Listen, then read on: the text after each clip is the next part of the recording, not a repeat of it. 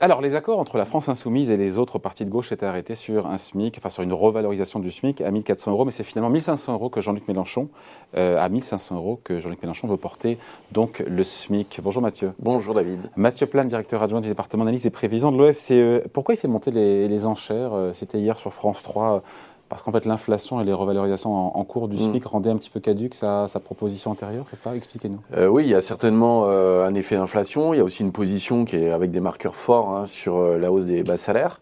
Aujourd'hui, on est à 1300 euros net. Hein, Alors voilà, on est à 1300 euros net hors prime d'activité. Hein, D'accord? La prime d'activité pour un, un salarié célibataire à temps complet, c'est un peu plus de 200 euros. Donc ça veut dire qu'aujourd'hui, en réalité, en net, hein, euh, y compris prime d'activité, ce qui n'est pas du salaire, hein, mais euh, malgré tout du revenu, euh, on est, pour une personne au SMIC à temps complet célibataire, on est déjà un peu au-dessus des 1500 euros.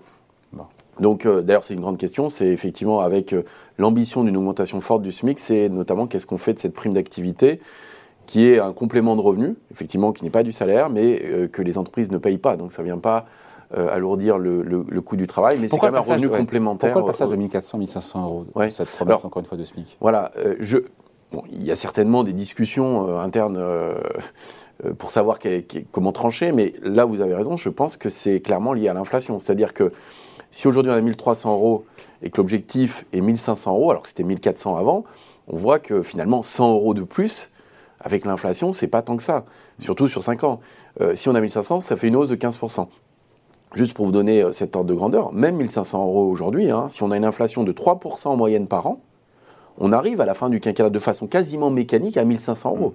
Et c'est pas prononcé sur le calendrier d'ailleurs, cette mesure de si on sait. Ah bah non, non, justement, mais c'est, enfin, j'allais dire, c'est déterminant. C'est-à-dire que ce qu'il faut savoir, c'est est-ce que l'objectif, c'est une valeur du SMIC à une certaine date, Donc, ou c'est un coup de pouce euros à 2027, ou si c'est 1500 euros tout de suite. Et là, c'est plus la même histoire. Ah ben, on n'est plus du tout la même histoire. Est-ce que dans un cas, on peut l'avoir presque naturellement et mécaniquement, hein, et tous les candidats, sauf à réformer le SMIC, se retrouver de toute façon avec cette situation-là s'il y a de l'inflation, parce que, on l'a vu, là, le, SMIC a été revalorisé de près de 6% euh, depuis octobre. Donc, euh, il y a eu trois, trois revalorisations depuis octobre, et on est presque à 6%. Euh, là, la question, c'est avec le schéma d'inflation qu'on a sur les prochaines années, on ne peut pas écarter qu'on soit à 1500 euros à la fin du naturellement, naturellement. naturellement, mécaniquement, sans euh, coup de pouce. La question, c'est euh, est-ce que Jean-Luc Mélenchon parle d'un coup de pouce de 15% C'est-à-dire toute chose égale par ailleurs. C'est-à-dire même si on a de l'inflation, on mettrait 15% en ah. plus. Que ce soit tout de suite ou que ce soit sur 5 ans. ou 5 ans. C'est-à-dire que 15%, c'est-à-dire qu'il y aurait la revalorisation automatique qui maintient le pouvoir d'achat, plus 3% chaque année. Pour l'instant, c'est pas. Ça mérite une bah clarification. bah oui, ça change tout. Bah, quand, il dit le SMIC à 1500 euros, c'est 1500 euros. Pour le coup, il y a. Oui, mais moi, je, bah, oui, je, on comprend ce que ça veut dire, mais euh, le diable se cache dans les détails euh, dans ce cas-là. Donc, dans une période sans inflation, c'est très clair. Avec de l'inflation, c'est beaucoup plus compliqué. Et puis, la, le profilage, c'est-à-dire que la temporalité est importante. C'est est-ce que c'est tout de suite ou si c'est à l'horizon 2027 Et donc, le choc sur l'économie ou les entreprises ou sur le pouvoir d'achat n'est pas du tout le même si vous le faites immédiatement ou sur un horizon assez. Euh, Imaginons que ce soit tout de suite, pour le coup. Parce que ce, petit jeu-là, entre guillemets, euh, c'était pendant la présidentielle, on a Bruno Le Maire qui a dit qu'il craignait donc cette boucle prix-salaire. Expliquez-nous ce qu'est une boucle prix-salaire et si c'est une crainte qui est légitime. Oui, euh, alors la boucle prix-salaire, on ne l'a pas vécue hein, depuis la fin des années 70, à l'époque depuis le premier choc pétrolier jusqu'au début des années 80, exactement. Euh, ce qui se passait, c'est qu'il y a eu un choc pétrolier, euh, les prix, l'énergie ont augmenté, ce qu'on voit aujourd'hui, hein, ça fait augmenter les prix importés, ça augmente les prix de consommation, euh, et donc du coup, les salariés ont leur salaire qui va augmenter autant que l'inflation. Et ça, c'était la boucle prix-salaire, et c'était indexé automatiquement jusqu'au début des années 80. Et en retour, les entreprises augmentaient leur prix de vente d'autant et elles ont le choix entre deux choses. Hein. C'est soit elles ne répercutent pas ces hausses de salaire dans leur prix et elles perdent en marge, en profit, en compétitivité, en rentabilité. Soit elles veulent maintenir leur marge et à ce moment-là, elles répercutent leur prix. Mais si les prix ne augmentent, ben, vous avez le deuxième tour, c'est-à-dire qu'à ce moment-là, il faut encore augmenter les salaires. Si les salaires augmentent, vous augmentez les prix. C'est cette fameuse spirale inflationniste ou boucle prix-salaire dont on parle. Mais c'était vrai. On ne le voit pas évidemment aujourd'hui. Non, on ne le voit pas parce que effectivement les salaires ne sont plus indexés automatiquement. Hein, toute la grille des salaires depuis 83 en gros.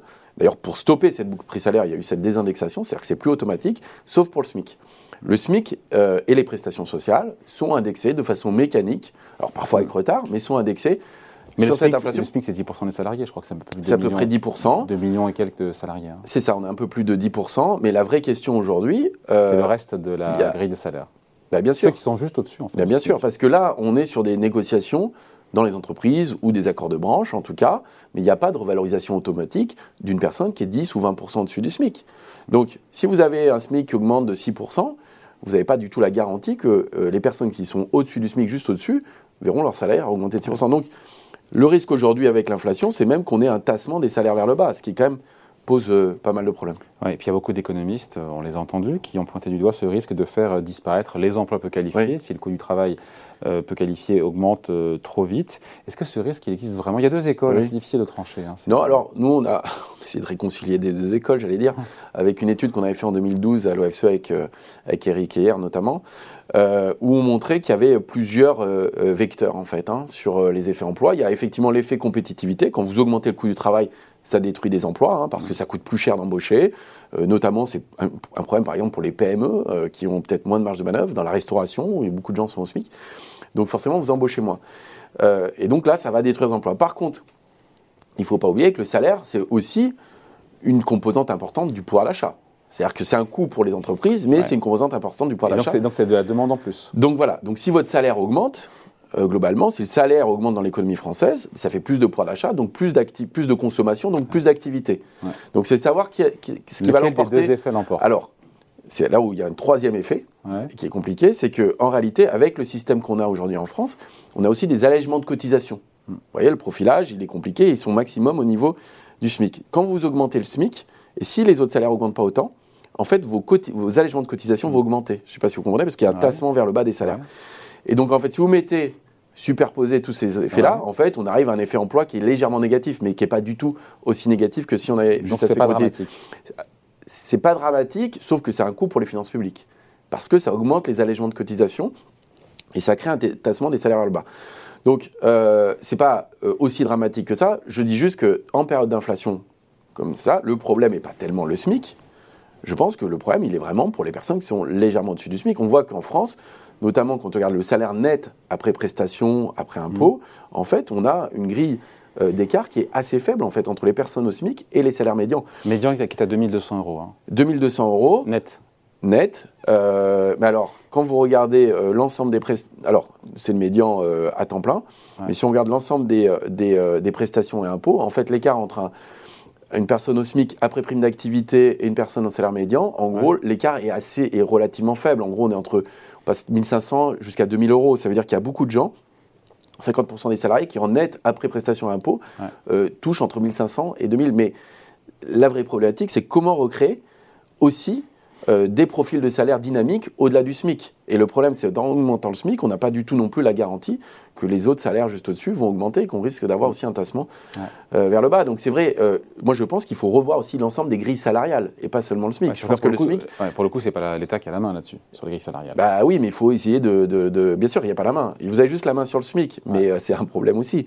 C'est-à-dire que vous ne pouvez pas juste avoir piloté une économie. Avec ce risque avec ce SMIC, smicartisation de la, des, des, emplois. Et ce qui s'est passé exactement, il y a une et donc ce qu'on appelle les trappes à bas salaire.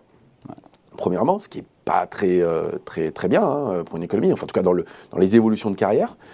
Euh, il y a le coût euh, pour les finances publiques qui est parce que pour éviter que ça ait un impact trop négatif sur l'activité, sur l'emploi, en réalité, ce, que, ce qui a été fait, c'est qu'il y a eu des hausses de SMIC, mais des allègements de cotisations. C'est-à-dire qu'on exonère de cotisations au SMIC. Aujourd'hui, il n'y a quasiment plus de cotisations. Donc ça, c'est aussi... Donc il n'y a pas de coup de pouce pour les entreprises à donner, puisqu'il n'y a plus d'allègement. Mais du coup, voilà, le, problème des allègements, c'est que ça coûte aujourd'hui, si vous prenez l'ensemble des allègements de cotisations qu'il y avait eu depuis les allègements Fillon jusqu'au CICE, PAC de responsabilité... Sur le SMIC? Euh, Non, sur l'ensemble des, ah. salaires, on est à 50 milliards par an. Donc c'est conséquent. Avec ce risque de trappe à bas salaire, c'est parce que les allègements sont quand même maximum au niveau des bas salaires. Donc vous avez intérêt. Bah oui, et plus vous allez augmenter le SMIC, plus vous avez intérêt aussi à vous allez maintenir les gens au niveau du SMIC. Donc il faut prendre en compte l'ensemble de ces paramètres et ça, on voit que l'équation est, quand même complexe. on a envie de redonner du pouvoir d'achat au bas salaire quelque part. Ça serait un choc ou pas, on finit là-dessus, pour l'économie si le SMIC à 1500 euros était passé immédiatement? Oui, ça serait un, oui, oui, ça serait un choc. Oui, c'est un choc. 15%. Euh, aujourd'hui, avec l'inflation qu'on a, c'est 15% en plus de l'inflation, poserait un gros problème pour un certain nombre d'entreprises. Euh, et on verrait un, un effet de tassement très fort des, grilles salariales. Euh, c'est évident. Aujourd'hui, je ne pense pas et des destructions d'emplois aussi. Et des destructions d'emplois possibles dans un certain nombre de secteurs, ou euh, notamment dans des PME, TPE qui n'ont pas forcément les marges de manœuvre ou les capacités financières pour absorber un, tel choc. Je ne pense pas que le contexte aujourd'hui soit bien choisi. Voilà. Ça ne veut pas dire qu'il ne faudra pas le faire, mais aujourd'hui, le contexte est un peu compliqué avec cette inflation. Allez, merci beaucoup. Explication signée Mathieu Plan, directeur adjoint du département analyse et prévision de l'OFCE. Merci Mathieu. Merci David.